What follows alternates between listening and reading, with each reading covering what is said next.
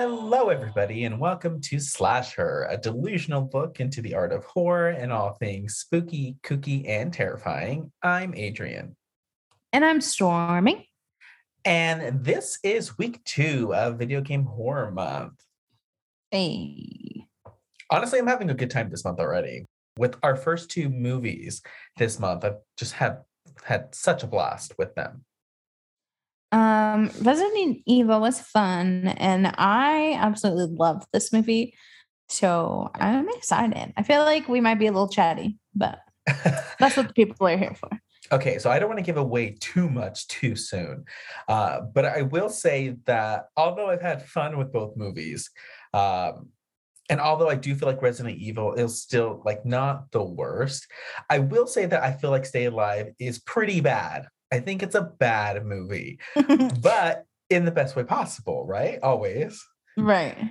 um it she tries, okay? She tries her hardest. um this is Disney's only slasher film. So right you know, what more can we expect from Mickey Mouse? Well, I mean, do you have like a history with this movie, with Stay Alive? Is it something that you grew up watching? Oh yeah, that's the nos- the nostalgia goggles for sure. but I still really enjoy it, even as an almost fucking thirty year old. So the fact that it stands time with my enjoyment is enough for me. so I also really liked this movie as a kid. I really, really liked it. And I remember, I specifically remember thinking at one point in my childhood, I don't know when, I couldn't tell you the time or day, but I remember in my head at one point thinking, I feel like this movie's underrated. Like I feel like nobody talks about it. Like I feel like it's just it gets shit on and like nobody talks about it online in the discussion boards or like the forums I was scrolling at age 13 or whatever. I was like, nobody is like giving this movie love. It's so good. What the fuck? And then like now I'm like, oh my God, it was literally just my 13 year old brain being like, this is cool. And like just like fucking like it was so into horror video games and video games in general and slasher movies in general that I was like, yeah, fuck yeah, this is great. And I was like so pissed off that nobody was talking about it. But like now watching it, I was like, mm, I can I can maybe see why they weren't talking about it so much. He deserves more than she gets, and I stand by that. Honestly, I still kind of vibe with it. I feel like people don't talk about it enough. It's one yeah. of those so bad it really is good. True. And before we get too deep, um, I'm trying out a new recording space. So if my audio is fucking terrible, please forgive me. We'll figure it out. Growing pains, you know how it goes. Yes, but she looks great. Listen, we are gearing up and like putting in the works to try to, you know, maybe start putting out some video content along with the podcast. So we're testing out some things and just seeing what works. So just bear with us as we kind of figure stuff out. Is there anything that you've watched this week that you want to talk about? Uh, so many things that I've consumed over the last like week or two. Uh, before I get into like the big movie, um, I did actually finally get to watch The Bay, the 2012 movie, because mm-hmm. I've heard about it for quite some time. I was recommended this movie on Twitter. Uh, who knows? Maybe like six months ago. I forgot I had asked for um, I don't even remember what my question was, but this movie came up as a recommendation from a question that I was asking for in terms of whatever. Uh, but this movie came up in that whole discussion. And so I've been wanting to watch it. So I finally got around to watching it, and it is crazy. Have you heard anything about this movie?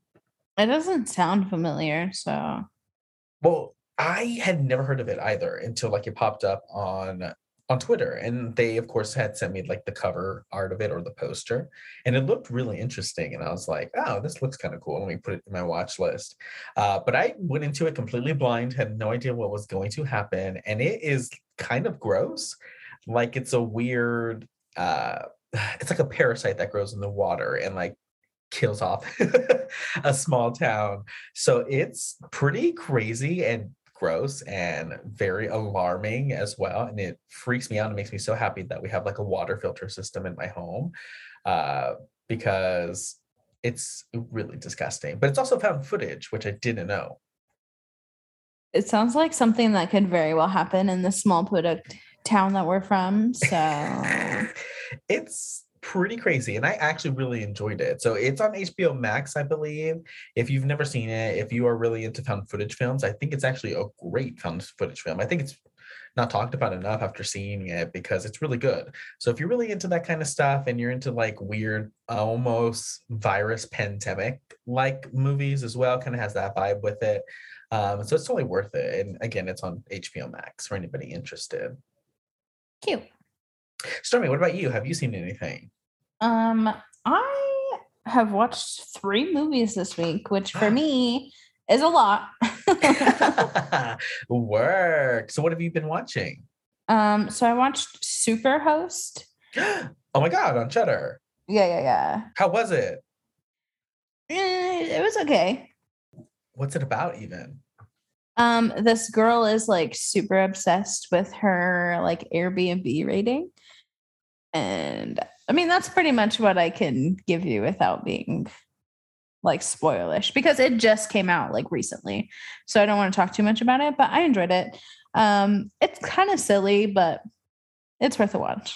Interesting. Okay. I had no idea it was like an evil Airbnb host. yeah. Which honestly, that's kind of uh, that's something that's not like talked about enough with Airbnbs is that the host could be an absolute psycho and they know all like the nooks and crannies. They probably could have like a drop door like under your floor and they're just popping up while you shower, like, or you know, they could just like unlock the door and kill you. But it doesn't have to be like convoluted. You remember that um the Airbnb that we stayed in when we went to California for Halloween Horror Nights? We always talk Oh yeah, about she it. was cute. Yeah. she was so cute, but like I remember the owner, I think the day before you guys had gotten there, I'm pretty sure I was there with just Austin. It was just Austin and I.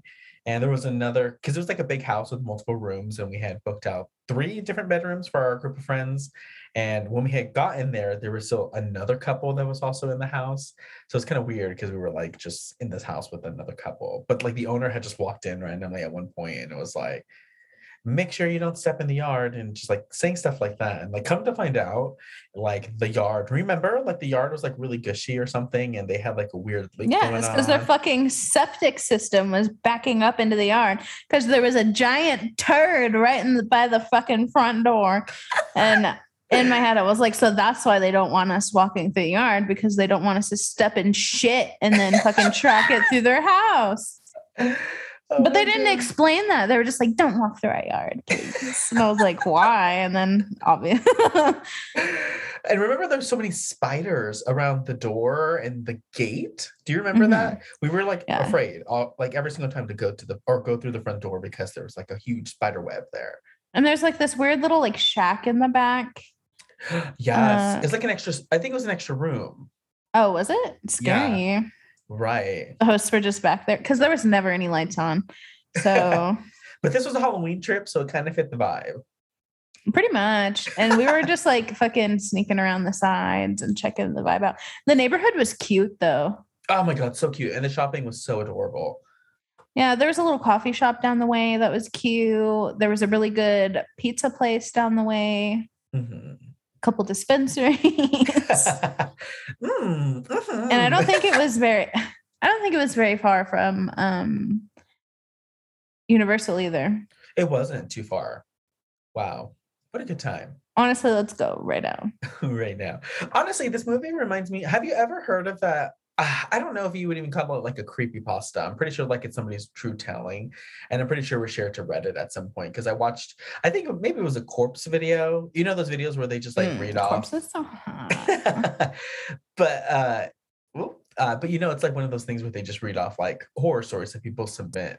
So it's one of those things. But like, Mm-hmm. like some no sleep type shit. Yes. Oh my god, I love. But uh I guess it's like a guy who's in an Airbnb and like his hosts are two older people. And when he's sleeping on his first night there, like he is kind of like waking up and he's kind of like peeking through his eyes and he notices them both standing in the doorway of his room. And then so like he's just like staring at them and then like they're flashing the camera and like taking pictures of him while he's sleeping. And like then like he gets up and like they have like masks on and are taking pictures of him while he's sleeping and he's like what's going on and like they don't say anything and they just back out of the room slowly and close the door So like that's I'm I'm not saying any more Airbnbs. yeah. I was like that's uh, it makes me nervous with Airbnbs because I think about that stuff pretty frequently. I'm never sleeping in a room for alone, that's for sure. Girl, but that's what this kind of gives me vibes of. So hopefully it kind of lives up to that. Mm, yeah, it I don't know. It's pretty good. Okay. Yeah, I would definitely suggest. It's not spooky, no, but uh it's she's creepy and it, it like makes you think about like the Airbnb process and who you can encounter. So Cool. I'm about to make Austin watch that with me. I made him watch Stay Alive with me, side note, and it was hilarious. Uh, but coming back to you, Stormy, what other movies have you seen? You said you watched three. uh I rewatched Train to Busan because Ugh, iconic. So, So good. good. And then I don't know if you would count this one as like something we would mention on the podcast, but it's called The Voyeurs and it's on Amazon. I've never heard of that. What's it about? It just came, it was just released. Is it a movie? Um, yeah. And it's about like, um, like these people live in these apartments with like glass walls, like the on the outside. Does that make sense? Like floor to floor to floor windows. right. and they kind of like they spy on each other and then it turns into like a full-blown like obsession with each other and i don't know i don't i don't it literally just got released so i don't know how to like talk about it But that sounds very interesting. Very intriguing.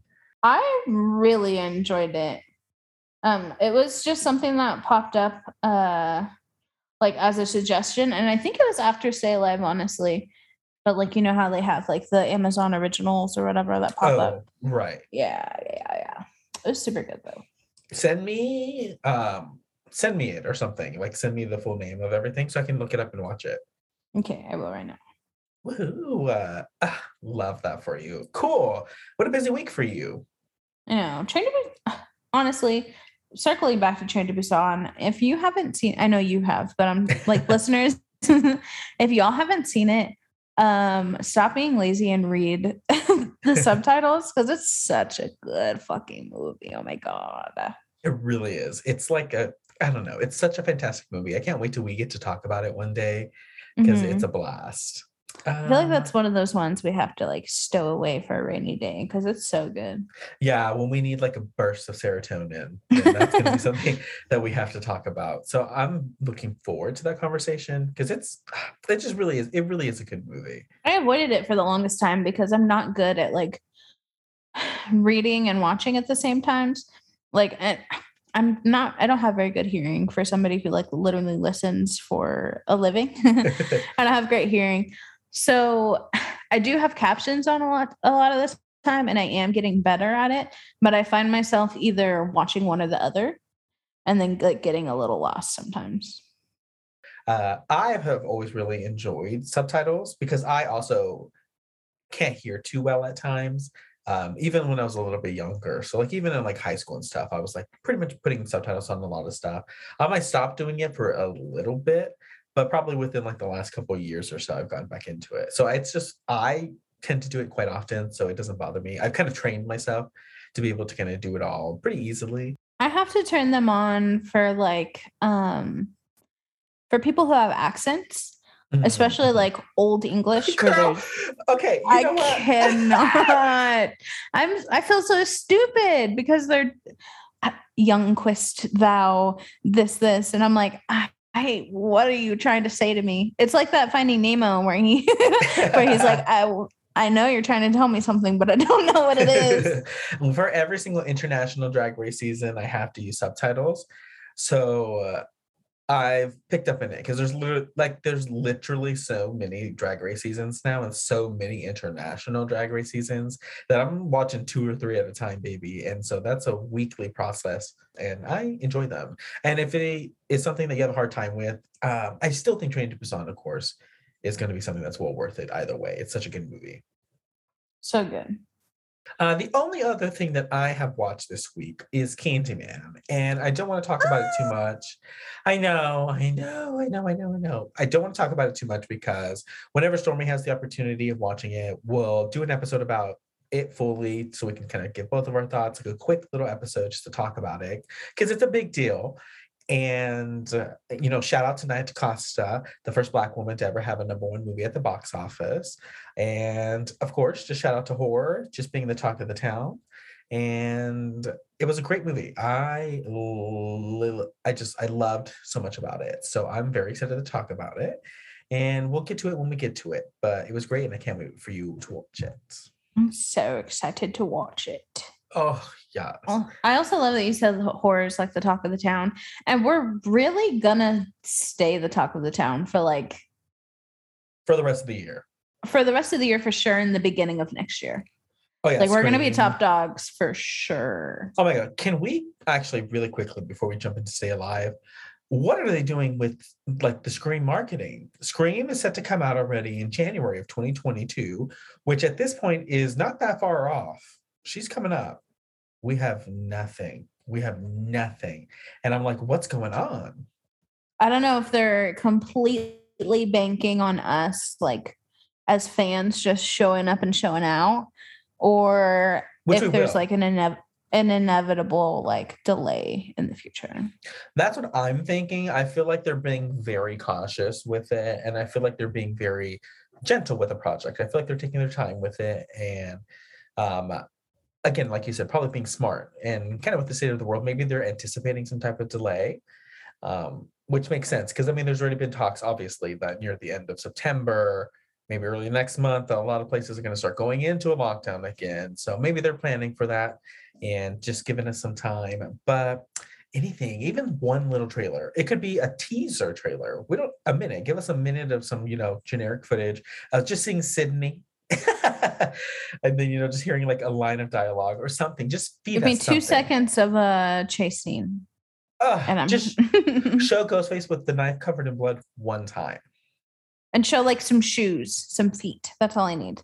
Because they do they give us little teasers. I remember when they dropped the picture of like the actual like production room where they were editing it and putting it together and they're like it's finally wrapped. And like the internet it blew up like we are so mm-hmm. ready. We are so thirsty for this movie. So like, oh, just give us something. Give us something to just snack on because I need it. I need it right now. I feel like we've officially been talking about Scream 5 for a whole year now. Since the very first episode of this mo- uh, this podcast, we have discussed Scream 5. So I'm That's going to cry wild when it comes out. Yeah, same. I'm gonna cry if it gets extended. I'm gonna cry no matter what happens with this movie. I'm gonna be ugly crying in the club. I'm going to cry when Dewey is getting murdered finally, and leave Dewey alone. you know what? I hope he's Ghostface. oh my gosh! Uh, like, so there's just so much. Like we are anticipating so much with this movie. Oh my god! What if Stu came back and he's Ghostface again? I mean, honestly, it's so crazy that I would just buy into it. I don't even care anymore. They could do whatever they okay, no, no, no, no. Give us a good movie. But no, they could literally do whatever and I'd be creaming. No. no, because I feel like that's kind of what they did with like Scream 3. Uh, I love Scream 3. It just kind of feels like they were doing whatever with that movie.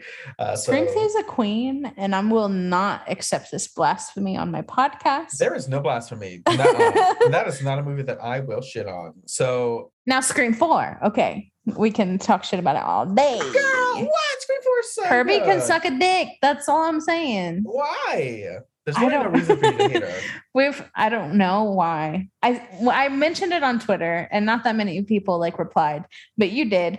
And I will stand by the fact that people that like Randy will always hate Kirby.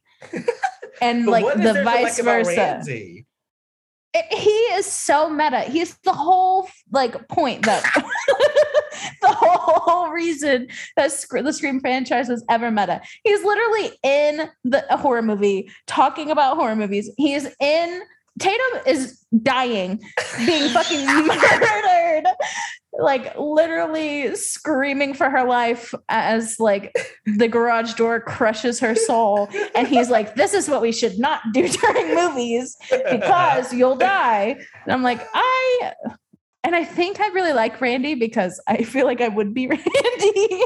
But then that would then make you kirby i'm they're not much- kirby? They're not though. They're like antis of each other. Well they're supposed to be i guess the reminiscence of one another in a way. Mhm. um but i guess also they're always in that movie trying to make make the distinguish or trying to make like the connection that charlie is like the new randy. They always like kind of make that joke in that movie as well. But i always felt like kirby was supposed to be like the new randy. Because Mm. she's like the one who's i guess somewhat meta and quippy and like very knowledgeable in movies and isn't a killer. So i feel like she was supposed to be like the modern rendition of randy. And i kind of like the direction that they took with that character because i mean she's pretty cool laid back. I mean i wasn't like I don't know. Scream Four was something that was really tough for me because when I remember I watched it the first time, I like loved it so much, and then for some reason I kind of was like not feeling it for a little bit of time, and I'm kind of coming back around to it again because it's still really good. I feel like the filter they have on that fucking movie is awful. it's really bad. piss yellow It is so bad, and it's just like it was weird to watch it. I feel like, Mhm. and so it kind of just I don't know, like it was a good movie, but it felt like the tone just felt very off for a little bit. I don't know, I couldn't watch it, but now I've come back to it. I really enjoy it. I'm trying to get back into the characters because I hated Jill as a killer in that movie. I just Mhm. did not vibe with her. On, even on my first watch, I was like, this is too much. But recently, I've kind of come around to her as a killer. So I've learned to love Scream 4 in a tremendous way. So I'm excited again for Scream 5. I mean, we are off the rails at this point, but but I'm ready for Scream 5 and just give me something. Give me some a little bit of a little bit of crumbs, please. maybe around halloween we'll get something Maybe. like imagine scream 5 is one of the trailers that opens like Halloween uh, Kills. halloween kills yeah Ah. dude Okay.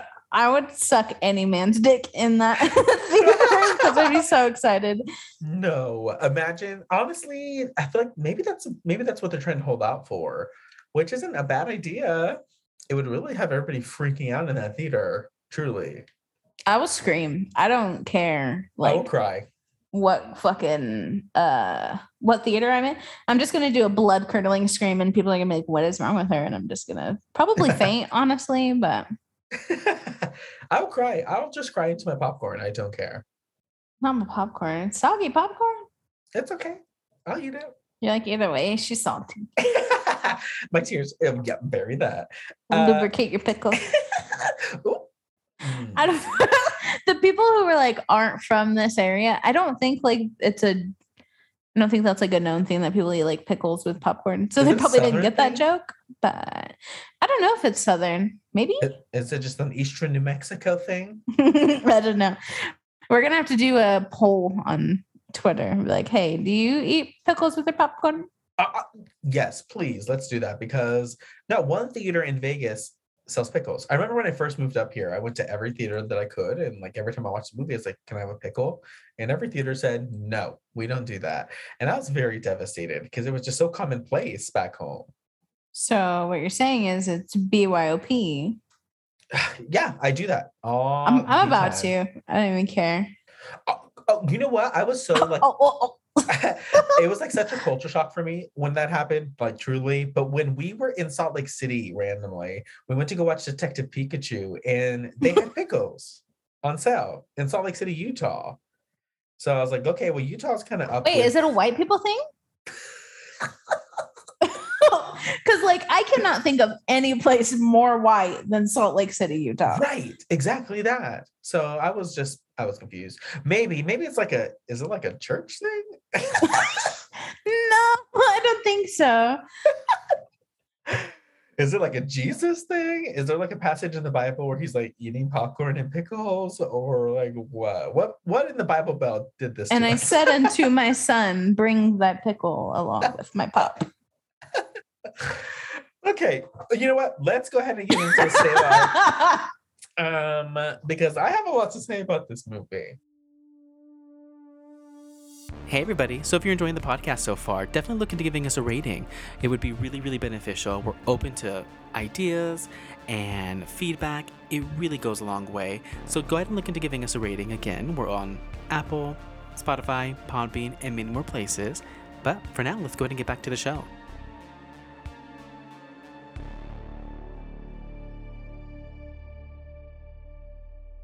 And we are back. So, of course, this week in Video Game Horror Month, we are discussing 2006's ridiculous slasher film Stay Alive, which was originally released on March 24th, 2006. Also, very quick side note that is the second movie in a week that we've had that's come out in March. Love that for me.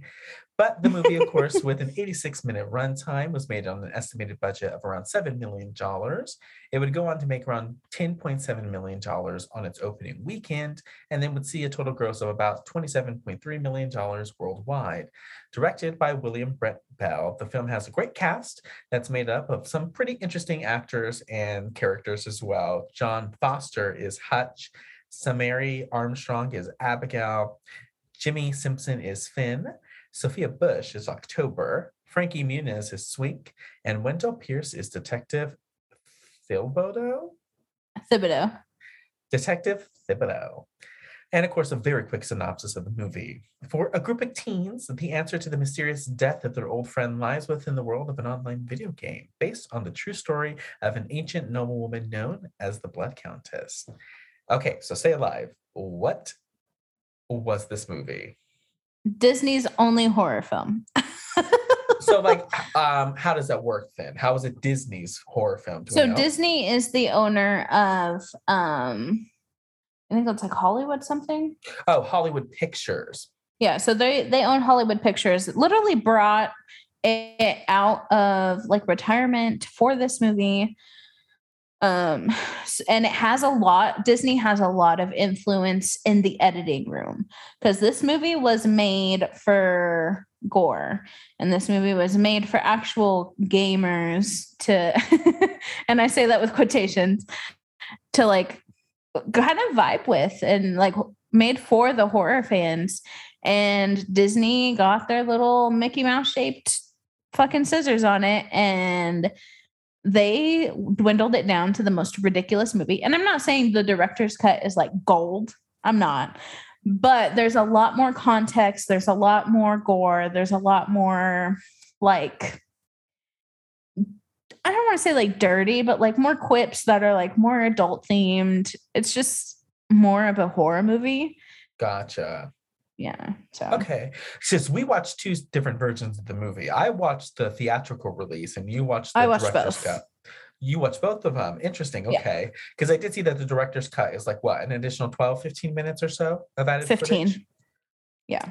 That's awesome. I really wish I would have gotten my hands on the director's cut because I did watch the theatrical cut twice. And um, I'll still say it's a bad movie.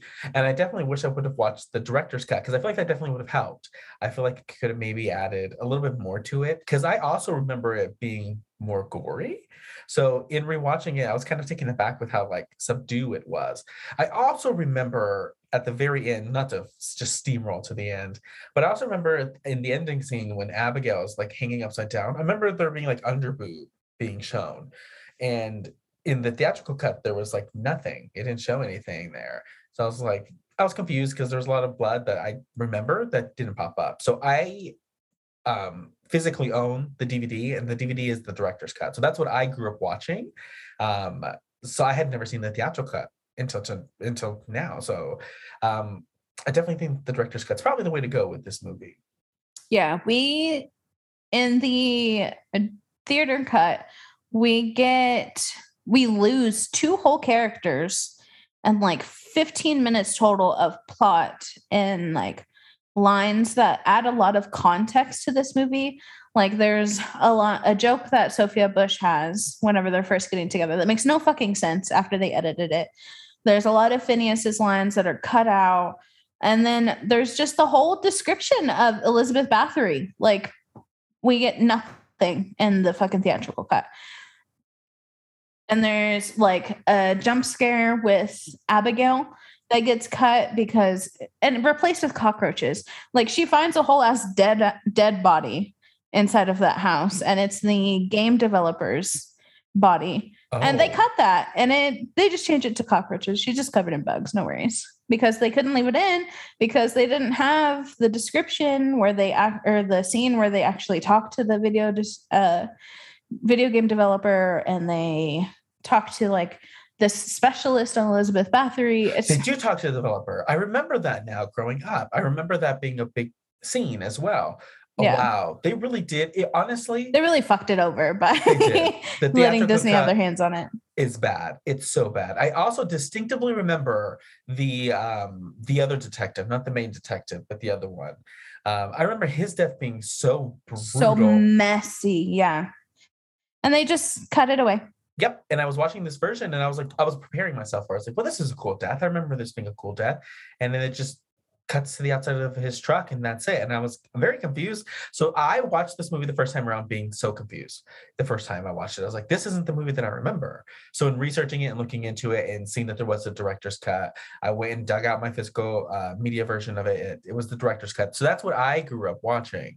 So I was like, oh, okay. So that makes sense. So I remember all this uh, added um, or all these added scenes and elements that aren't in this version because it is a different version. And they're two very different versions, I would say. hmm So while this one is like a really shitty movie, the theatrical cut, I feel like it has more of a chance if you watch the director's cut for sure. I agree. I definitely agree. So if you do look into watching this movie and catching up with it, I mean, definitely recommend watching the director's cut. It would probably make the movie um it makes the movie more complete and it adds more story to the main villain in this movie, the main serial killer in this movie. Um because in the theatrical cut, it literally nothing makes sense. None of The only sense. thing that we get for like a description of the blood countess is literally like October, Sophia Bush's character saying, like, oh, I remember my grandma telling me a story about this lady. And like, that's it.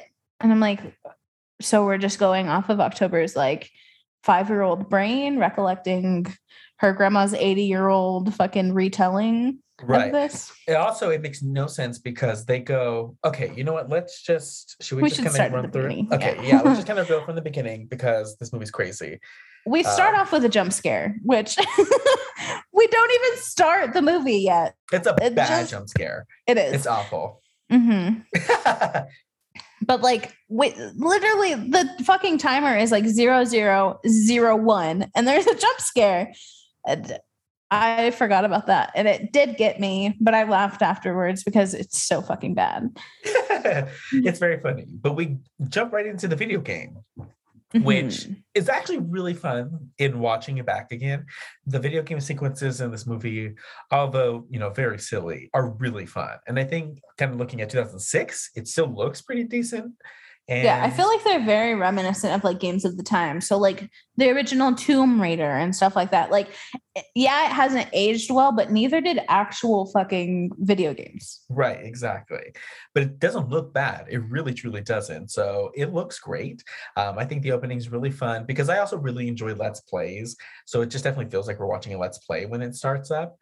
And we're walking through this mansion, which, uh, of course, if you in researching this, apparently, like the entire video game house and mansion at the beginning is like a direct carbon copy of the house and the House of the Dead video game, which is the movie that we're talking about at the end of the month. Um, but of course, it's the nod to horror games. They pretty much just made a carbon copy of it for this movie. Uh, but it's fun. We're walking around this mansion. This guy gets killed by the Blood Countess by Elizabeth Bathory, and he gets hung. And it turns out to be Loomis, who's a friend of Hutch, our main character, Hutch. Um, and yeah, so he's like freaking out because the game's really scary. Hutch didn't come over and hang out with him, so he's by himself. And he ends up dying in the way that he dies in the video game. Right. Well, he like so after he gets spooked in the video game, he kind of like walks away from his computer and goes upstairs to check on his roommate, which I think his name is Rex. What an awful name. And like he he doesn't knock. He's spooked, so he just like busts into his roommate's fucking bedroom, and he's fucking his girlfriend. The worst fucking fuck scene ever because there's a looped moan. Like they don't even like really do audio for it. and then he turns around and he's wearing a pig mask, which is the f- most terrible pig mask I've ever seen. Um, and like he's going ham. Get it? Yeah. Mhm. But Men are pigs.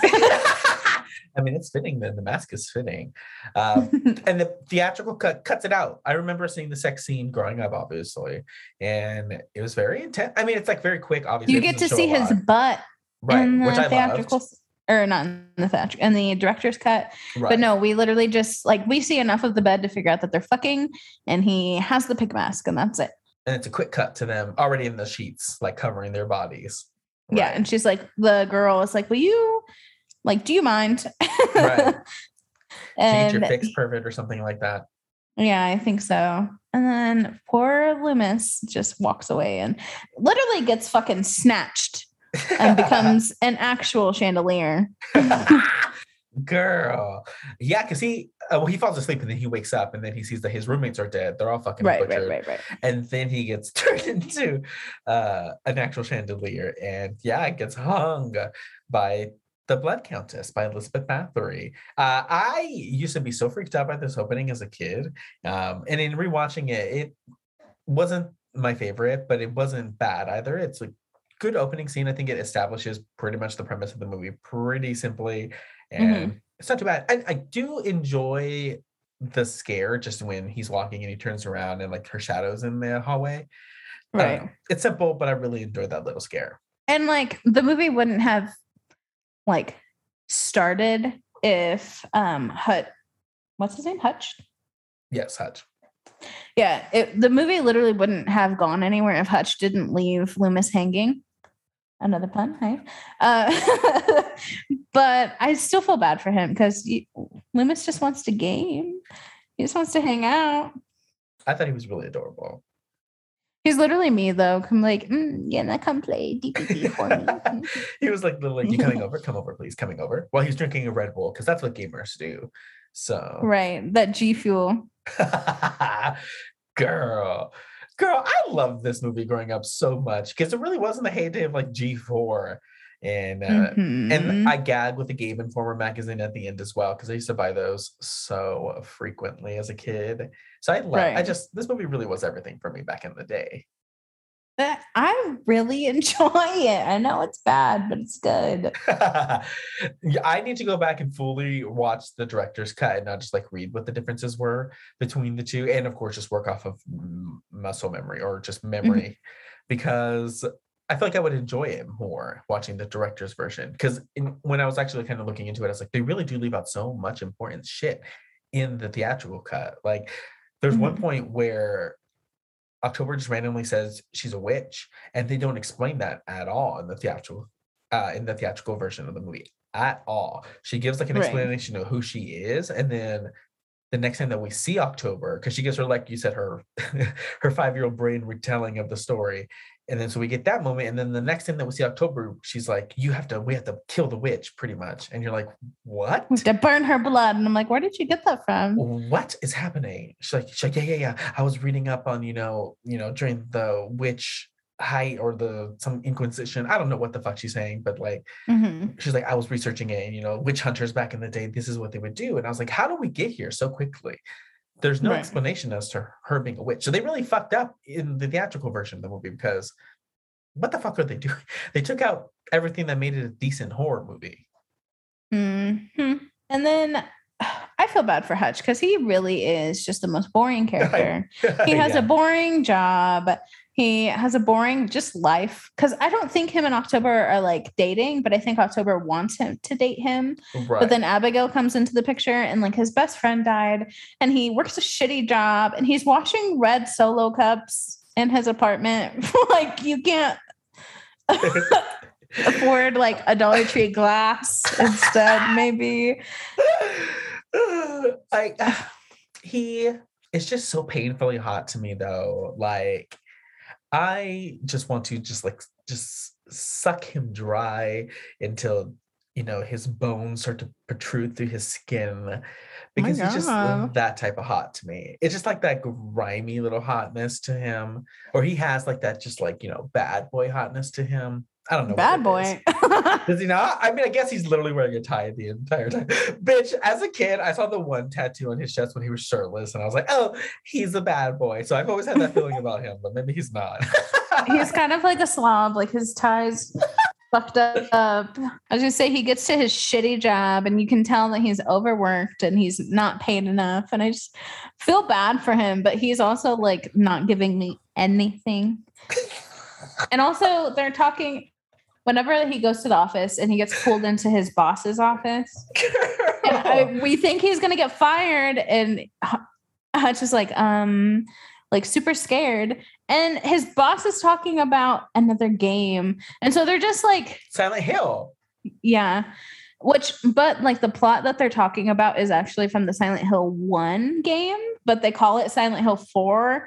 And I'm assuming that's just because it's like Silent Hill 4 was released like closer to this. Um, right. It was more relevant. this time yeah time period but i'm just like they're constantly like trying to shove it in our face that like we should kill that they're gamers like like you get it they're gamers As if the like gaudy Alienware laptop that they shove onto the screen every chance that they get didn't make it obvious how much of a gamer movie this was. i wanted that's the only thing i wanted when i was younger all i wanted was a gamer a gamer laptop that lit up Oh, girl. But yeah, after the main people die, yeah, Hutch is talking with his boss, and then he gets the call that Loomis is dead. And then we cut to the most boring, most generic, most ridiculous funeral scene I feel like I've ever seen in my entire existence of funeral scenes. I have a bone to pick because Abigail, her little weird ass with her red boots. I did not trust her. I don't either. And like, I don't understand her fashion sense. but also, who takes pictures at a funeral? My question exactly. My exact question is like, who goes to a funeral and takes pictures? Like, she has a line where she's like, I dreamt that I would be taking pictures at so and so's wedding, wedding, not their wedding. funeral. Right. And I'm like, but like, why are you taking pictures at your funeral? Also, if you tap me on the shoulder, I am mourning my best friend's death. If you tap me on the shoulder, shove a camera in my face, and then giggle, she goes, afterwards, I'm decking you straight in your little fucking face. Like, are you kidding me? but she's just it's so bad and it's just- Disrespectful is what she is. it's just so bad it's so bad. The whole scene is so terrible because then he's sitting there when he's talking to her and this little girl comes running up. She is fresh out of her first acting class and she's running up with a bag and she's like Hatch and he's like oh wow you've gotten so big. And she's like yeah well i brought this for you and he's like oh what is it ah, you know girl it's it's Loomis's favorite backpack. just so like, what? bad. And while he's talking to her, Abigail decides to just take random pictures, just to like not be awkwardly standing there. I'm like, you oh. could just stand there and smile. You don't have to start taking random pictures. So this Right. whole entire awkward exchange is happening. It's awful. He gives this little girl like the most like they like the most awkward hug and I've ever seen in any movie ever. And then the scene's over and like that's it. And then we're introduced to October and Phil or Finn. Phil. Uncle Phil? I hate Phineas, so it's whatever. What? Phineas is the best character in the whole fucking movie. Oh no, I can't stand him. Mm, he's the he's a comedic relief. I don't like anybody in this movie. I will just be honest right now. I don't like. We're any of the ending this episode right here. You're disrespecting my movie. I don't like any of them. I, I really will not don't. take this slander on my own podcast. I'm so sorry. I guess October is probably the coolest. So beyond Sophia that, Bush is hot. she is. she is though. She really is. When she died, Austin goes, "Well, there goes the most interesting person in this movie." yep, that's really what it is. So beyond her, I don't care about any of these people. I just feel bad because although Hutch is boring, so boring, like I also wouldn't want to be in a morning state of, you know, my friend dying and then somebody coming up to me and being like, you really have the shittiest luck. First, your mom died when you were a kid. and but now your friend's dead, and then like he whips out a lighter and fucking burns fire in front of me when you already know I have trauma to fire. I'm just like, he's an asshole. October so also lights a cigarette right in front of him, and he's like She all does. but fucking that- nervous about it. she does, but at that point, two people in her life are also dead, so she probably needs a cigarette. Which I understand, but like your best friend is fucking traumatized by fire. Like maybe step away and light your cigarette. I don't know. This movie is so ridiculous. I cannot. I love it so much. Also, side note, I want to go back to the title card. It was made in iMovie. I like made that in high school. so cute. it's so funny. I love it. I also love um whenever everybody's showing up. Well, I love when they introduce uh Frankie Muniz's character, which you get like I never thought I would be like jump scared by Frankie Muniz's face, but I sure as did. Gotta love horror movies. Right. And he just invites himself in. He's like, Yeah, I'd love to come in. Thanks. And Hutch is like, I'm literally mourning my friend's death. Like, what? But who? Wait, wait, wait. So what? Who is he? Like, what's his character? How does he know everybody? Did they ever? I think they're all us? friends. I mean, obviously, yes, but like, they, I guess they don't know. I, I don't know. I just feel like they don't give him a lot. He's just kind of No, I think he's I think he's just like this nerdy kid that like maybe they met through gaming. I feel like they probably met through gaming somehow. like obviously we know October and Phineas are they're not twins, but they're siblings very close in age. Right. Um, but yeah, they never they never give us an explanation of how like the rest of them know, each, really other. know each other, right? Yeah. Because Abigail comes into the picture because her friend was Sarah, who was the girl who was getting fucked by the pig, and so like that's how she comes to know Mhm. Hutch. I mean, again, I can't ask for much character development in you know like a B horror movie. I'm not gonna I'm not gonna beat around the bush with it and act like I need it. Uh, it's just very obvious in this movie that you know they they don't get a lot of development, so they're all just kind of there hanging out. Uh, but after yeah, after we learn Octobius and or Octobius. Octobius. Is that their that's their what is that? Whenever you that's their Ship. ship, name. oh my gosh. Okay. Octobius. Wait, what's our ship name? Stadrian? Oh. Or should we do A storm? Adremy. Adremy. Adra Storm? Adra Storm. It's literally Our just your name is. Storm at the end. It doesn't really Adremy. work. Adremy? Stor Stordrian. Adromi. Adromi? Yeah, like Adrian and Stormy? Adromi? Maybe? Adromi. Y'all Okay, tell us. Okay, anyways, Octobius. Okay, yeah. So Octobius. After Octobius uh, is introduced to us, and and Hutch shows up with you know his dead friend's belongings, um, we figure out that he does have a game because he's been beta testing because he's a serious gamer. And in 2006, if you're beta testing, you're a serious gamer. So they figure out he's been beta testing this game called Stay Alive, which is illegal. It's not out yet. So like this is an illegal beta test that he's doing.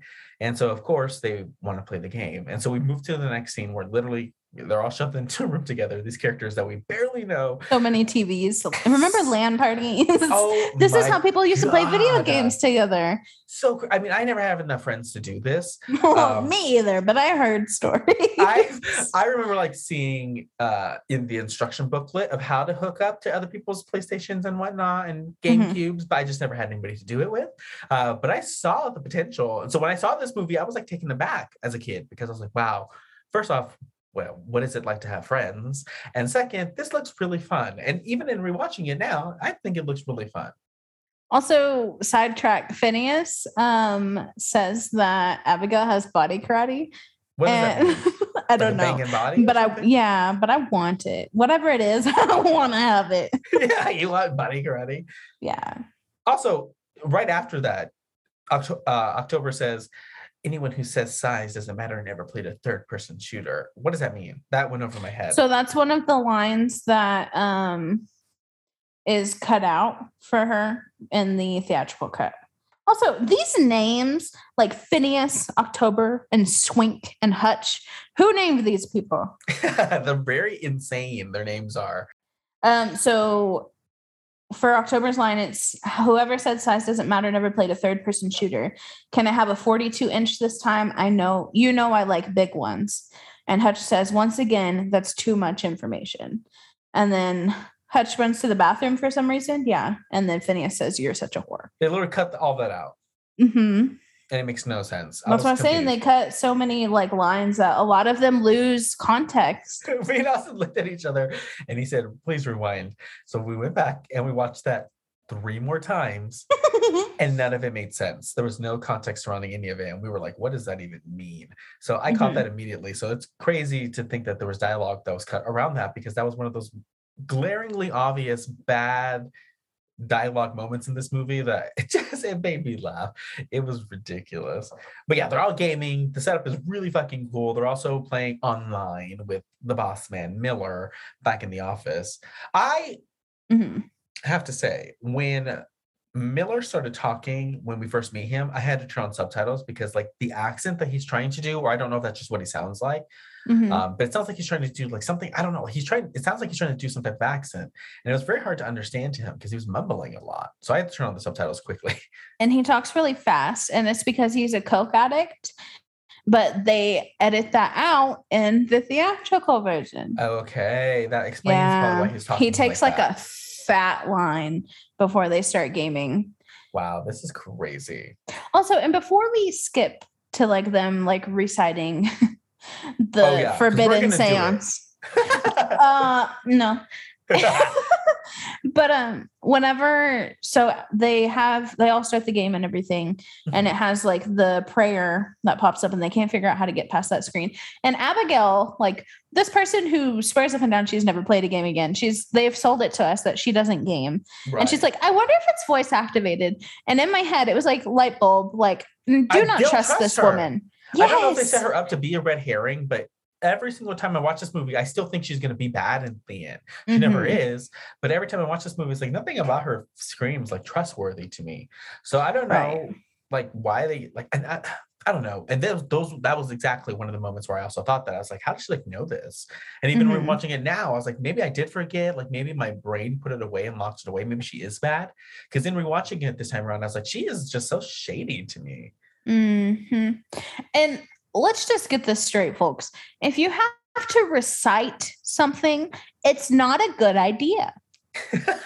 Like no matter what it is, like if you have to, if you have to take a pledge, you have to take an oath, if you have to say a prayer, it's not a good fucking idea. Like please don't. it reminds me of um, Night of the Living Dummy, the Goosebumps in the book and the TV show, obviously both times. Like you had to read his little paper that has like the most like random assortment of words, and like it brings Slappy to life. So that's what it kind of gave me vibes of when I was watching this because I was like, girl, like you said, it's not a good idea. Don't do it. But I have the entire prayer here, so should we go through it? okay, you can. I'm Okay. literally not uttering those words. You can dive. you have a staircase. I do. Be careful. Hmm, We'll see what happens. Come to me, clouds. May you rise as an evil storm born to rip them open. Let the cover of night bear witness and destroy those who resist, so they shall harm me not. Let the blood of many cleanse me, preserving beauty eternal. And I'm not going to finish it, but isn't that the most ridiculous like thing ever? That entire paragraph is crazy to me. it's definitely some Sorry, Story's scared. the dog's like water bowl is right behind me. I need to get a drink, but it was the scariest sound I've ever heard. Girl, I was getting to the, I was getting to the end, and the air was getting cold. I mean, the AC just turned on, but but the air was getting cold regardless, and it was just no, ma'am. I was not going to complete that. But it's just so funny, and I think I mean it's very simple. I also don't understand what "come to me clouds" means, um, but you know, it's a fun way to start it, I guess. Uh, it sounds like some like edgy poem that some girl posted on like vampire Tumblr. Trying to sound edgy back in the day. Very that. It definitely feels like that. It gives me those vibes One for thousand sure. notes guaranteed. Very that. Uh, but they have like a big gaming session, obviously. After they all read this, they get into it. I love this game. I know it's just, I know it's, I mean, it looks older, obviously, but I don't think, I really truly don't think it's aged that bad. I think it seems very timely and it just looks so fun. And I want to play. I've always wanted to play the character selection screen and like the designing of the characters. They're looks so building fun. characters so fast. Oh yeah, it's ridiculously edited. It's like Also, it's so fast, but it's really fun. Frankie Muniz makes his character all buff. so cute. In the theatrical cut, I don't think it even shows that, does it? I think so. Who knows? But it it goes by so fast, so you can barely tell what's happening.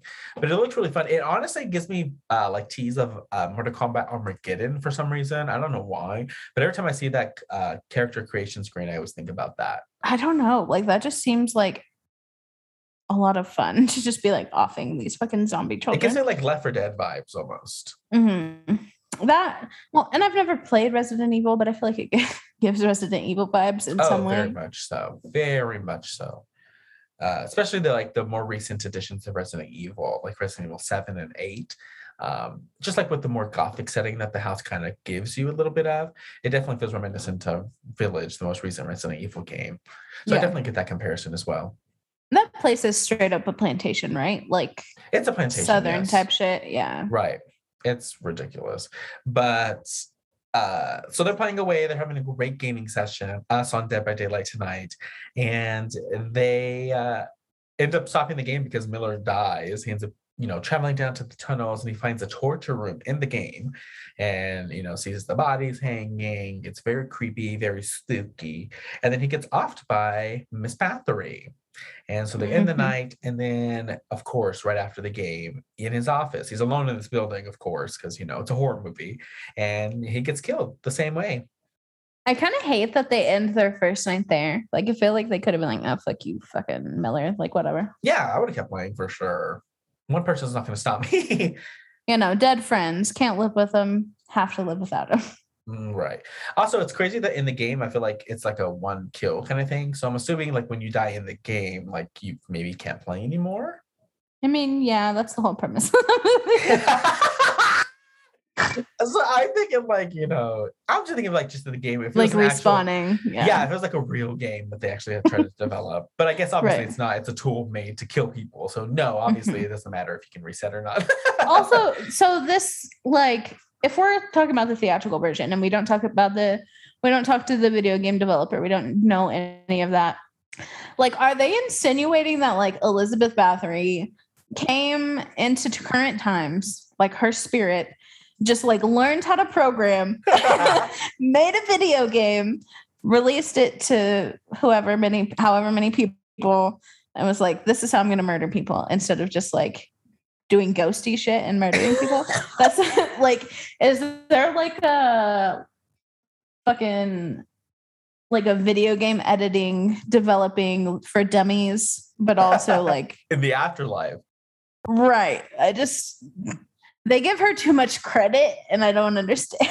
Right. Well, like maybe she's like she is haunting the video game developer, I guess, to the point where she's like make develop one of those video game things that you do and make it evil. but if he never fucking exists, then I don't know. I don't understand. I mean, it's it's it's it's stupid. So you know, let's just go with it.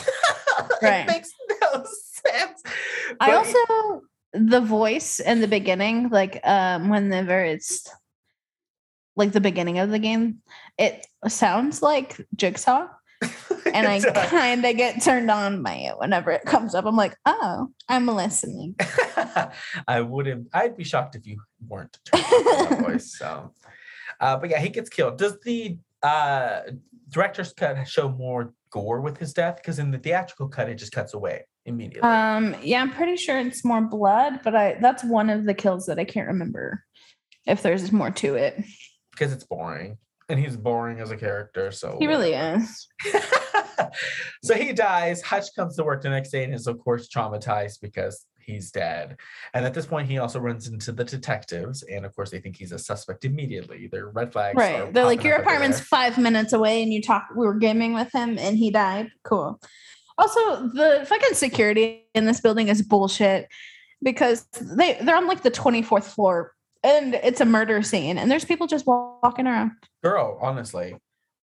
So from here, then we go, of course, back to the group of friends. Hutch goes and he's sad that Miller's dead. And again, Phineas, I mean, I understand he probably has like the funniest. I mean, I don't, I mean, that's a stretch, but he probably has the most entertaining dialogue. But he's just so rude and like so passe about Miller dying. And I mean, I guess maybe he didn't really know him, so he's like, whatever. But Yeah. just going through it, although boring, and he doesn't really like show the full range of emotions of having like three people be dead in your life like this. Um, you still feel bad for the guy. So I just feel bad because again, Phineas is an asshole to everybody in this scene. He's like, "Everybody get the fuck out! And I, if you don't want a fucking game, because it's a gamer movie, then get the fuck out of my fucking face." And so like everybody just walks away. And October doesn't even do anything. She's like, "You, you better stop." I would be like, "Can you stop being like such a fucking asshole to everybody?" She's the only one that can like sort of put him in his place, but even then she like doesn't. Right. She really doesn't. Like she just like bickers with him just like for like ran like just randomly. But when he's actually doing stuff that's kind of problematic, like she's radio silent. Mhm. I'm like, why are you? I mean, she does try though. Like she like she does make comments when he says stupid stuff. So I mean, I guess she does her best, but it just it's so rude and I feel bad. But that's when they go upstairs and that's when she whips out the cigarette and fire and fucking turns on a torch. Dude, I know it's sad and I know it's his trauma, but I can't lie and I and say that I didn't laugh every single time it cut to like him as a kid in that fire. Every single time it happened, I just burst into fucking laughter. It's also really like random that he just decides to delve into this childhood tra- trauma with like a stranger. Like I understand you're going through a lot, a lot recently, but he's just like, you know what? Let me just trauma dump for a second and just fucking drops all his baggage at Abigail's feet. well, we're also breaking into like this very well-established family. Clearly, we're breaking into their home also. Well, I'm also, you know, literally telling you every single thing about my life, and you know, she's also sitting there lying to him about hers. So it's just a lot of different, you know, pieces to this puzzle of, you know, a very complex story. They definitely tried to give these characters, you know, some time to shine. Mm. it just you know i don't think if any of it was really sold too well um but anyways while they're doing this this is when they kind of come to the discussion. Well swink comes up with the discussion of perceptive reality which was like a thing that was made up for this movie. It's not like not like a real theory or anything like that. It's more just like you know reality is what you make it or whatever pretty much. But like Mhm. they're trying to do like this whole thing where like you know you can perceive reality in such a way that it can become real so they're maybe thinking that they're manifesting this video game in real life or something along those lines because everybody's coincidentally dying in a similar way that they do in the video game. So they're starting to kind of put the pieces together. I mean, they pretty much laid it out. I don't know why they didn't just run with that because they also have like another aha moment a little bit later. And I'm like, I don't know why everybody's always so surprised and so confused when they bring something up like that's they've already kind of discussed. Like I remember like when Hutch brings like all the information, like everybody's dying in the same way that they do in the video games. Like it's a big moment. I'm like, y'all talked about this like a couple of scenes ago. But he's like, hey, that's just what it is. And then October's like, uh, yeah. And Elizabeth Bathory is this evil person, and this is her story. And he's like, you're crazy. What? and, and I'm just like, what? Uh, We literally just talked about a video game killing people, but a witch is just wildly. yes, dude. And I'm just like, what do y'all like? Y'all remember the conversations that you have? It's like because y'all are talking about these things and laying it out. This is why you are dying one by one. You guys are not quick. You are not putting it together. You guys are just bait for this woman and this evil video game entity because you guys are just like bumbling fools right now. Dude, whenever uh in the previous scene, whenever they go and like talk to Phineas and uh he's like slumped over in the chair. Uh, and they think he's dead. I always laugh because he's just taking like a fat bong rip. yes. Honestly, me a mood. I was like, oh fuck. I forgot about that part and I was like, Finn's dead. And then, You're like, no, Right. not Finn, not Phineas. and then literally he's just just getting high. Nothing in the theatrical cut though. They don't show anything. Not a puff of smoke. Nothing. Nope, they just show him. He explains it, but you don't see anything. Yeah, you don't see anything. But yeah, I'm they all- surprised Disney didn't like let the smoke come out and they write sex in it, like their subliminal messages and shit. yes, like the fucking penis on the Little Mermaid's tower on the original co- uh, cover art or poster for the Little Mhm. Mermaid. Mhm. well, and then like uh Simba, like in the Lion King, Simba like flops down and then like in the dirt it spells out sex. And I was like, oh my Yes. god. Crazy shit, right? I've never gone back. I'm about to go to Disney Plus right now and pull it up and see if it pops up. So, There's people like fucking in the background of oh the oh my god, Like the oh my god, I can't remember what the fucking movie is, but it's like the little mi- mouses, the little mice. what? The They little mice that like in a kid's show. Yes, they did. There's like a still of them like in the back of like an apartment complex. Who? Uh, we got. I gotta look into Those this. little mice, the adventure mice. I can't remember their names. Are you talking about like the one where they're like on a swamp or something with the alligator and the girl in the red dress? What movie are you talking about? I'll find it later. movie. I'll send it to you. Okay, we'll figure it. Well, this It's not the adventurers. podcast. It's something like that. Oh, okay. I may be thinking of the adventurers. Okay, we'll come back to this uh, another time because I'm curious now. Mm. But uh, yeah, Phineas getting high. Well, and they break into those people's house, and then is that where they figure out that uh the game continues either without with or without you? Wait, so before we even get into when they're breaking into the house, Phineas dies. So after they all, Oh, yeah, yeah, yeah. because they have this moment, and then we get a after you know they have this discussion on the balcony, and Phineas is taking his bong hit. Uh, we have a moment where everybody gets a moment of being spooked. Everybody in the group has a moment of being scared in Mm, some way. right, we right, right. get, yeah, we get Hutch shirtless. You know, I just wish he would stay shirtless the rest of the movie. Doesn't happen, but everybody gets their own little moment to shine. And then from here, Hutch does all his crazy research and he comes to the group, and that's when he's like, that's when that whole discussion happens with October. But then right after that, that we get Phineas's death. And he gets plowed in the most ridiculous CGI role I've seen in my life by this horse carriage. It's ridiculous. I do love the atmosphere that they established here, though. Right. Well, and that like crane shot that we get of his dead body is um is like reminiscent of when you die in like the Resident Evil games and they like zoom out on your body. Yes, uh, love that. I love the references. I really do love how much this movie really does like video games, though. Yeah, there's even the camera uh that Abby uses is like from the Fatal Frame games. Exactly. Yes. Yeah. It's so I don't know. good. There's a lot of nods for sure. It is. It's so good. I really do enjoy that aspect of this movie greatly, which is why I enjoyed it so much as a kid, and which is why I still like don't like fully hate it at this time because it still definitely has a fun vibe to it. Yeah. Uh, but yeah, so Phineas dies and you know he's out of the movie. And of course the cops are on the scene, and so is Hutch again. So they're already thinking, again, this guy's a little crazy. This is the second crime scene that he's been conveniently at, screaming Right. about a video game. And they're like, this man is crazy. and Detective Thibodeau is literally like, if I catch you on one more fucking crime scene, I'm arresting you. It's over for you. But that's when the other cop plays the game and dies also. So like he's in the game for like two seconds. yeah, And that was quick. And he Yeah, ended up in a dungeon into a chair locked and tied down already. I was like, that was quick. Did you Mhm. spawn in this chair? With your face just to die?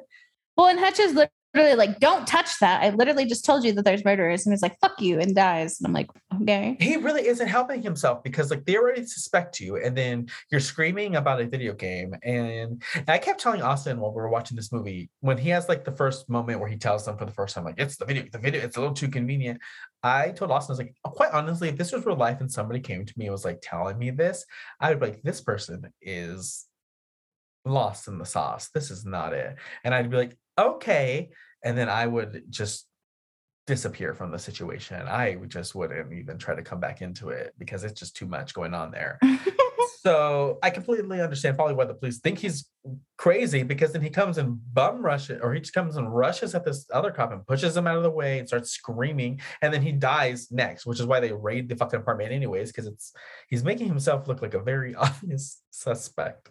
Hmm Well, and like before he dies, that detective like stops at a GameStop And like the only reason I know it's not a GameStop is because I they don't mention like selling your fucking games to them. but like that guy, he reminds me of like what I imagine Randy would become from Um, Scream. Very that. Mhm. That is so funny. Yeah, he goes to this little GameStop moment and it's ridiculous. But then he gets his or then he dies right after that. And I love his death, at least in the director's version of the film. they like rip his jaws apart. It's great. It's pretty cool. It's pretty gnarly. Which honestly he deserves because he's a fucking asshole. it's true. He really was an asshole. Like, I don't know that I would believe somebody like Hutch, like you said, but also like there's no reason to be a fucking asshole just because you don't believe what somebody's talking Oh yeah, yeah, yeah. No, not at all. He is an asshole for sure. So he has a very satisfying death. Uh, but yeah, after Phineas dies, after this happens, of course the group is like, let's fight this bitch and let's figure it out. And that's when they start snooping around Loomis's house. Let's house. split up, gang. Pretty much, they split up. So they that's when they go and they uh, start snooping around Loomis's house. So you have to help me then because I didn't fully watch the director's cut. So when did they talk with like the expert on Elizabeth Bathory? Like when does that scene happen?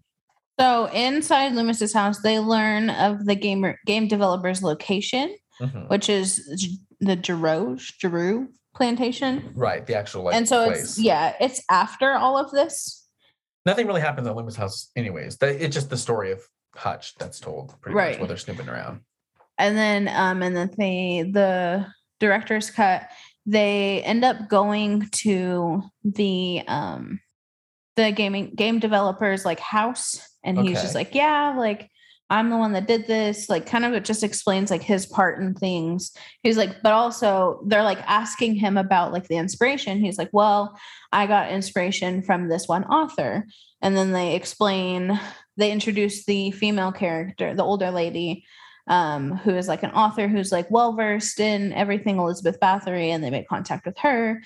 And um, she explains like all the lore behind Elizabeth Bathory and like what they need to do, like basically break it down instead of like October just shitting out this information later on. Right. Right, Yeah. randomly. Interesting. Yeah, they really fucked up by taking that out of the theatrical version. yeah, they really did.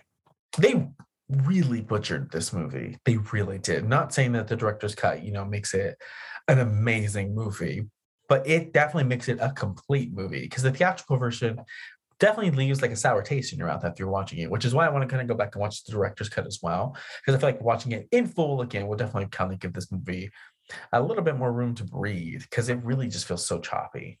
Right. Because they go into Loomis's home and like it's so quick, they're in and they're out, and like that's it. And then that's when all the craziness with October just talking about how we need to kill the witch comes up, and I'm like, what's going on here? hmm Well, and then October like gets drawn to the uh like construction house next door. Right. And that's like she's outside Stupid. smoking a cigarette and then she sees this like dead girl inside of a body or inside of a building and she's like, I should investigate that. Like we've been figuring out like this whole situation together. Right. We know that there's something funky going on, but you still think it's a good idea to like chase dead people or chase anything, honestly. the stupidest thing. We literally, me and Austin looked at each other and we're like, why? Why? Why are Mhm. you doing this? Like, I understand. And I understand, you know, for plot reasons, it's just got to happen. But Mhm. like in the vein of her character, I'm like, why would you do this? Like, it's like if it was Abigail, sure. If yeah, it just doesn't make sense for Toby or October to do it. it doesn't make any sense for her at all. So I was just like, I feel like you're the most competent member of this group. Like, don't be the one who wa- randomly walks into the construction house where you saw a spooky thing in the window. Like, don't be that person in the horror movie. Right. But they do make her that person because this happens after she has that whole talk on the phone with them about the witch stuff. The cops obviously Mhm. swarm the house because they figure out the other cop has been murdered. So they have to like have a fucking crazy action movie moment where they escape the apartment and then they end up uh, hiding away. And that's when October goes to smoke and the other guys come back. I'm like, where's October? And that's when this whole ridiculous scene happens where she dies. and she literally is hung upside down and her death is so much bloodier in the the director's cut but she tells elizabeth bathory to go fuck yourself and i feel like that's a power move yeah, it was pretty badass. I really enjoyed it because it was pretty cool. And her death scene isn't um bad at all. I think it's the best in the movie. It's not clean for sure, but it was a lot better in the director's cut. Yeah, I think it's probably because her character again is the most interesting. So I think it has a little bit more weight to it. Mhm. Um, but yeah, she, you know, she tries to shoot her with the nail gun and they just go right through her 'cause she's a video game She's a ghost. Yeah. And the one thing with this movie that just throws me off is like when they have these video game entities in the real world, it just looks so bad. Because like Mhm. even her as a video game character, she looks a little bit better. Elizabeth does, but she still looks really sil- uh really silly. But when they Mhm. have like those little ghost girls running around, it just looks so bad. ridiculous especially whenever hutch is inside the um the office building by himself And there's like one that like walks by It's like, in the in the library. right and then there's oh yeah that is the library you're right It was so bad. It looked like she was walking on top of the shelves, like on in front of them. It was, Right. it was pretty. and then rough. like we get a jump scare because we're like going through the shelves and like she's standing in front of one of the shelves it's ridiculous. Uh, it's yeah, but October has her whole death scene. They find her dead body. It's really sad. She does get the fun little moment where she gets tripped. Obviously, it gets pulled back with the chain. You, know, I always love that kind of effect in a horror movie. It's always really fun to watch. So throat cut character cut very that. Yeah, but pretty much from here, this the lab. I mean, it's the end of the movie. Pretty much, they go to the developer's address as they saw, and it ends up being the actual plantation. So it's Swink, Abigail, and Hutch at this time, and they go on a mission to pretty much destroy her. They have the information how to kill her once they find her real body. They find out that her real body is locked away in the tower on the plantation. So they have it figured out. They're on a mission. Swink decides to play in the video game world, kind of help as much as he can that way. Why, or while Abigail and Hutch actually go into the plantation to find the body, and they split up for some reason. hmm i mean he can't very well like oh you mean abigail and Yeah, Hutch. Hutch, yeah. I was like, he can't very well like be walking around with this alienware fucking laptop trying to keep connection. No, I kind of get why he stays behind, but yeah, Um, whenever they split up, they cut back to Swink and Elizabeth Bathory is like literally trying to cheat now and like shuts the van doors and he's just like, I'm not dead, you bitch. That's cheating. it's very funny. and that makes me laugh every time. And he just like breaks a window, like does not give a fuck. I mean, in this back. situation, it's life or death. Oh yeah, for sure.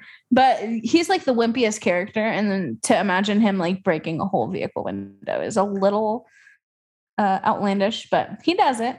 He also has a moment before he starts playing where he's like trying to put on his bracelet and whatnot. And he's like, this bracelet's so gay and like throws it. I was like, Lord Jesus. But um, yeah, he is so funny. He really is a funny little character in this movie. Um, and yeah, he's doing his best. But then like he figures out obviously that the house that they're in is the actual video game house. So he's leading Hutch through the home, uh, through the home, through the video game. And then like at one point, because they split up obviously, and while Hutch is trying to like break into a room, like Sw- uh, Swink is like, "You need a crowbar." And oh yeah, he drops it in the game. yeah, and I was like, "What?" Like, like girl, I'd be like, "Do you have coins on your person in this video game? Like, do you have money? Like, drop Right. something into the world that's useful for me, baby." Well, and then Hutch like he runs into a door that's locked, and then Swink just unlocks it. I was just like, I feel like this is kind of like cheating the system. This is OP as fuck. Elizabeth sends no chance hmm because this is ridiculous. Which is why I'd she's be trying to kill Swink. teabagging Elizabeth Bathory. if I was her, she's kill, she's a she's a killer main, unfortunately. And these are the survivor mains. And so she's doing whatever she has to, to try to kill them off. So I would also be getting so pissed off at Swink che- cheating over here as well. Mhm. She camping. She she really is. But they do split up for whatever reason. And Abigail has that moment where she starts to freak out. Like you said in the theatrical version, it's just like roaches and whatnot. And like I literally remember dying of laughter when I watched this with Austin because we were watching it and she was like on the floor screaming and like just crawling back. And it like cuts to her doing that like three times. like it'll cut to her and she's like screaming and crawling back. "Ah! Ah! Ah!" And then it cuts to Hutch doing something and talking to Swink and you know doing some OP shit. And then it cuts back to her and she's like in the same spot, still kind of crawling back. And she's like, ah! Ah!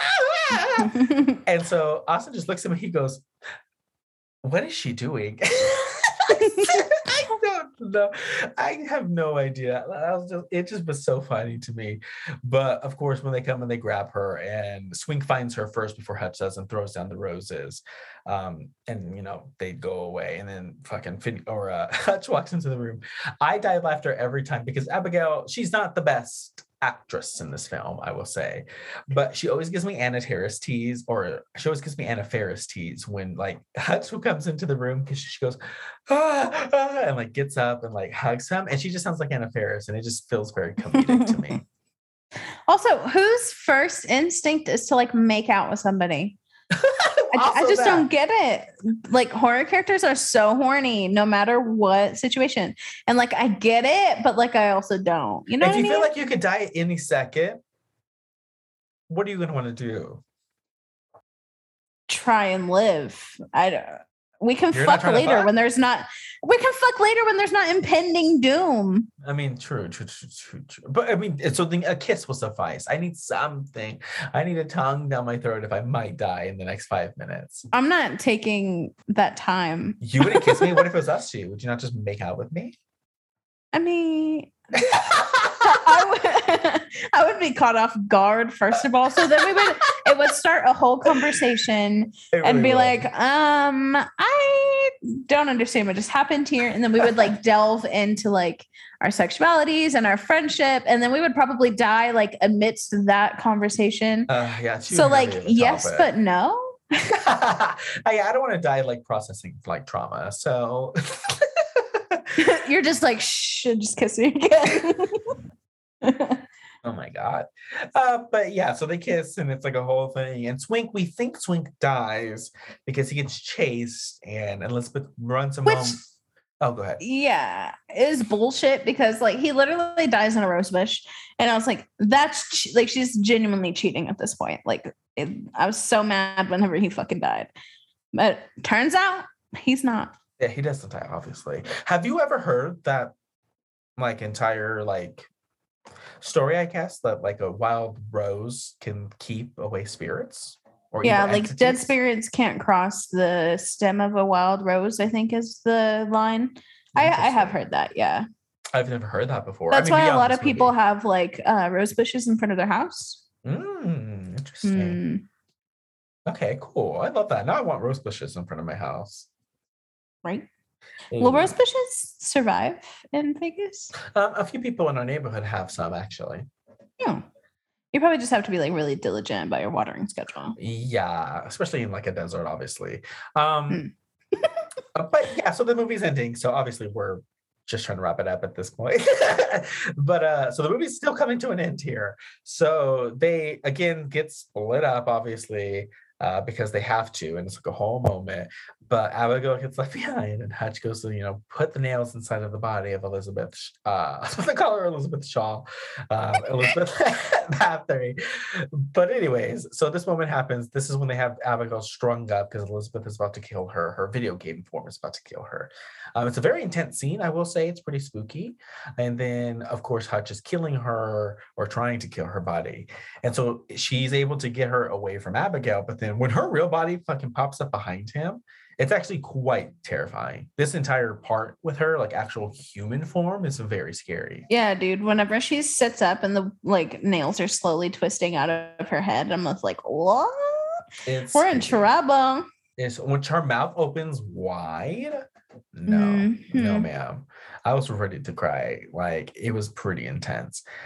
But just like me, you know, seeing herself in the mirror is gonna be what just sends her overboard. death of her. so she freaks out, and he takes that as the chance to fucking burn her.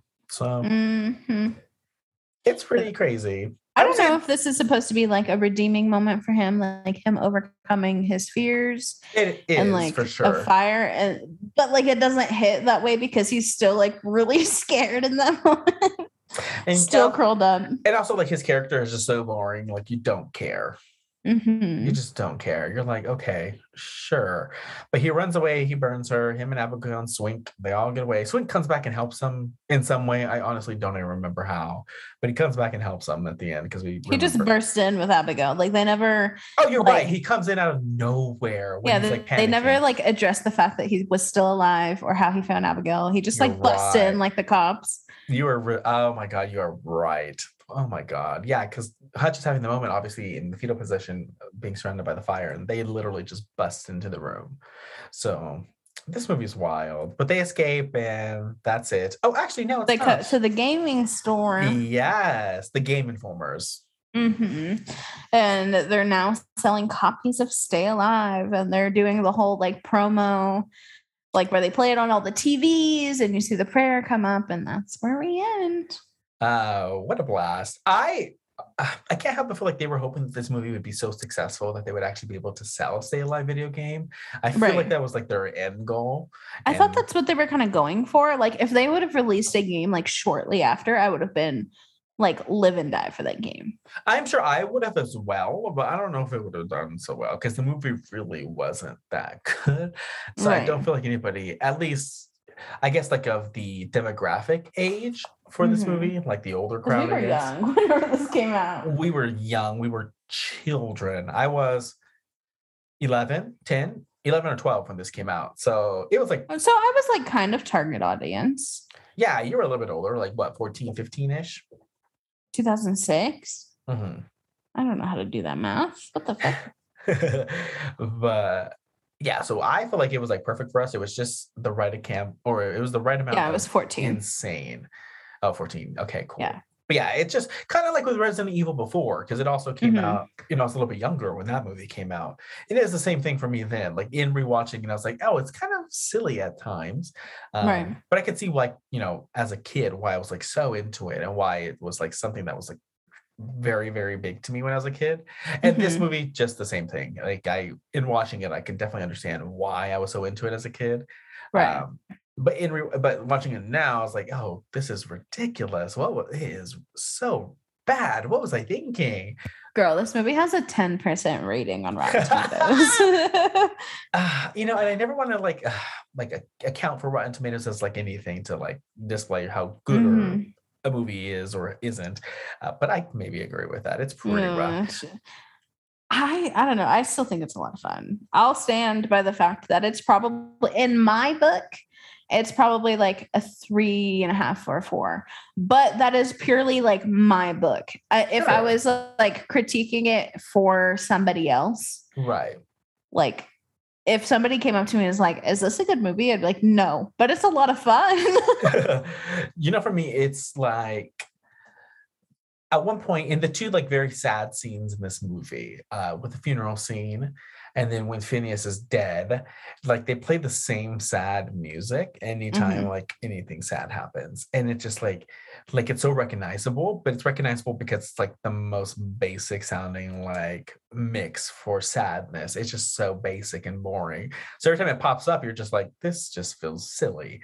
This just feels like they didn't even care about the music in this movie. So there's stuff like that that I kind of picked up on. Some of the shots are like really, really, really, really, really, really crazy. Just like some of like the dialogue. I mean, I am just very uh I guess like critical sometimes. So like when I like watch scenes like that and I pay attention to like the camera cuts, um, there were just some shots here that were just like they would just be like be very like long and like I don't know, like it just wasn't like well done in a way with a lot of the shots. But again, I don't think the movie is terrible, and I definitely would recommend people watch this movie. I think you have to watch this movie if you like video games and if you like horror video games. This movie really is a great way to kind of see like a quick love letter to it in like a very fun movie. Because even though it's bad, I I do put it in the so bad it's good category for me personally. It kind of falls into that for me. Yeah, for sure. Um, you were talking about shots that like last too long though. Like Phineas, after Phineas dies, they do like the overhead shot and then like they show Sophia Bush's character like kneeling down beside him and then they show fucking um hutch join and then they hug and then abigail like kind of like wanders into the like it's like a whole like minute scene that like we don't need at all. So it kind of felt like we were like outsiders. Yes.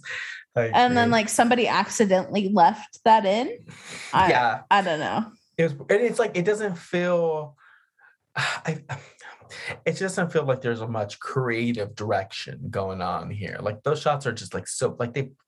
It feels like they set up a tripod and just left the camera there and we're just like, okay, jump in there, Abigail. All right, run in, Frankie Muniz. Like they were, it just it, like it they felt- walked away yeah it felt so bad and like just even like the first scene with um the boss and hutch in the office and they're just talking back and forth and just like the cuts to them like reacting jumping back and forth yeah Mhm. it's just so glaringly bad like i don't um, know And we get so many like zoom ins on Frankie Muniz's reactions during this movie. I'm just like, yeah, I get it that he has a very expressive face and that he's very confused and very like appalled by what the person says, but we don't need a like a slow pan zoom in on only his face every time somebody says something outlandish. yeah it's just i don't know it just and it like even like with the audio and like some of the moments of like just awkward silence that happened in this movie Some of the audio fades in and out, dude. Like the Yes. somebody like was fucking with the mixer and they just never fixed it. yeah it's rough it really is bad and again and again like with the awkward silence in this movie too like there's so many times where like there's it's just quiet and like it's not mm-hmm. eerie and it's not scary it's just like it pulls Somebody forgot to put audio in. yeah or they forgot to cut. Like if you're going to cut 15 minutes then cut these random ass moments where nobody's saying anything and nothing's happening. Because there's at least at least an accumulation of at least two minutes of just awkward silence from this movie. Cut those two minutes of this movie. Get rid of that. And give us two extra minutes of i don't know somebody getting ripped apart or something. For the theatrical cut at least of course. But there's just stuff like that. And it also just looks it just looks bad. It just i like i like it just looks bad. The lighting's bad. Um it- it's just like the lighting on the faces are bad and it's hard they already none of these people really emote a lot. Like they really have a hard time expressing their emotions.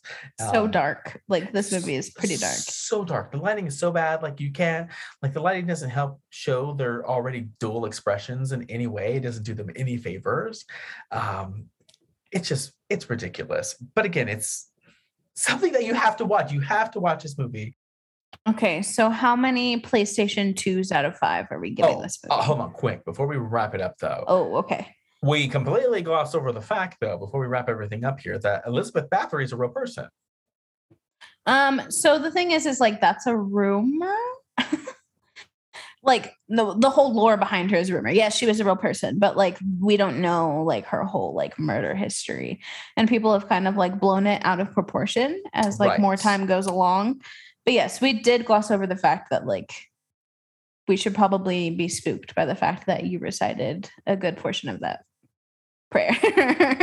girl that was written by these two people who made this movie i'm not too worried about it um, did they though? What if they found like an ancient scroll covered What if they're blood? dead? What if we don't even know? I'm about to go through IMDb and it just shows March 24th, 2006. Whenever this movie came out, that was it.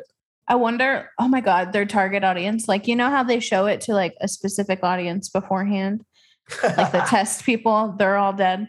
Oh my goodness, I can't do. But yeah, she was a real person. She wasn't from New Orleans though, like this movie portrays.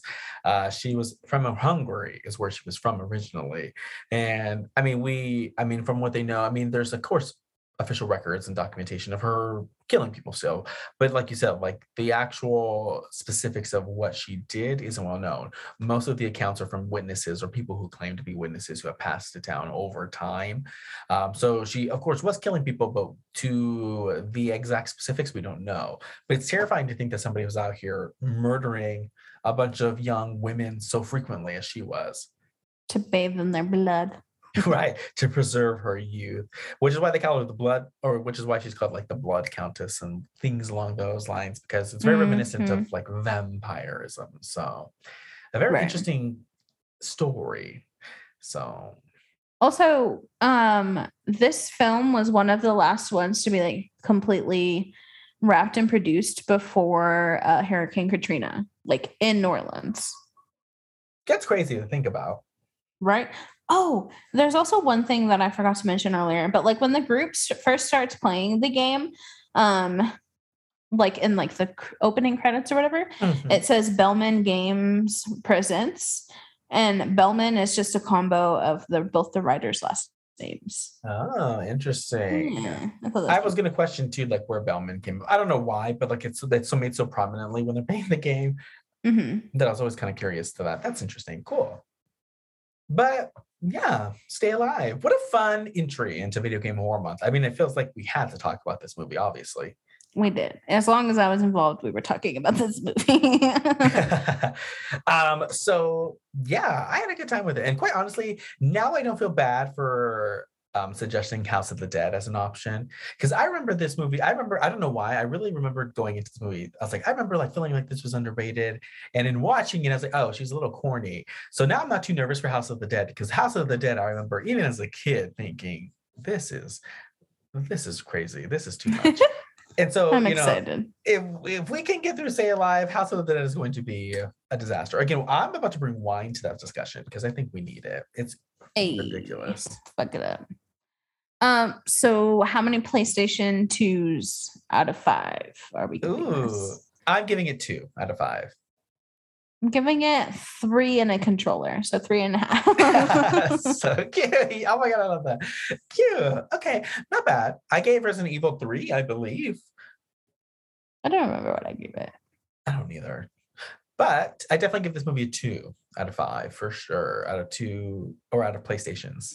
Yeah, I, I can see that rating it for other people for sure. Yeah, it's so bad it's good. That's that's the official rating. Yes, that's why I gave it a two. I uh, I was like maybe one and a half, but definitely two because again, there's still too there's too much with this movie that I remember. There's too much movie with this movie that I still quite Frankie enjoy. Muniz. I want to ask Frankie Muniz if he remembers filming this movie. I don't think because I know I know he doesn't remember what was it Malcolm in the Middle that you were talking about. He can't. If they shot this movie in 25 days, if he doesn't remember something that took up so many years of his like life, eight years. yeah, 25 days, he's gonna be like, okay, like sure. So I doubt. Because I feel like everybody who was involved in this movie just wants it to be forgotten. So Maybe, but not me. I will forever stand for this movie. period stand in it this is this is what horror is all about baby Mhm. so it's a fucking ridiculous movie if you haven't seen it we definitely recommend checking it out i really do think it's worth watching um, i definitely feel like you know hey roll up a joint pour a shot of whiskey and have a ball with this movie because it's one of those movies for sure definitely. uh, anything else for me then i guess before we wrap up this week No, thank you for joining us for week number two of video game horror. Next week we have a honestly a pretty big movie. Like I remember Silent Hill being major back in the day. Don't remember much about this movie so oh i'm god, very excited what? to talk about I'm it so excited. Let's go watch it right now. Okay, I'm excited. I feel like there's like a lot of like mixed criticism on this movie. So I'm kind of Mhm. interested to see where I fall on this spectrum because I I want to see if I enjoy it or not, really, because I really don't know what it brings to the table. Silent Hill is one of the maps and one of the killers that we almost never escape. So yes, I'm excited for next week, and I'm excited for the rest of this month. Me too. Thanks for doing life with me. Period. Okay, I love that. Um, but yeah, everybody stay up to date with us on all of our social media accounts so that way you are prepared for next week's Silent Hill discussion and every discussion after that. So, Stormy, where can everybody find us? You can find us on Twitter and Instagram at the same handle at slash underscore her underscore pod. You can find us on pretty much every streaming platform that you can think of, including Spotify, Google Podcasts, Apple Podcasts, and Podbean. You can email us at slash her pod at gmail.com. And you can find both of our personal Twitters on the slasher page. So thank you again for joining us for our second week, or honestly, another week. And stay spooky, guys. Stay spooky, everybody. Bye.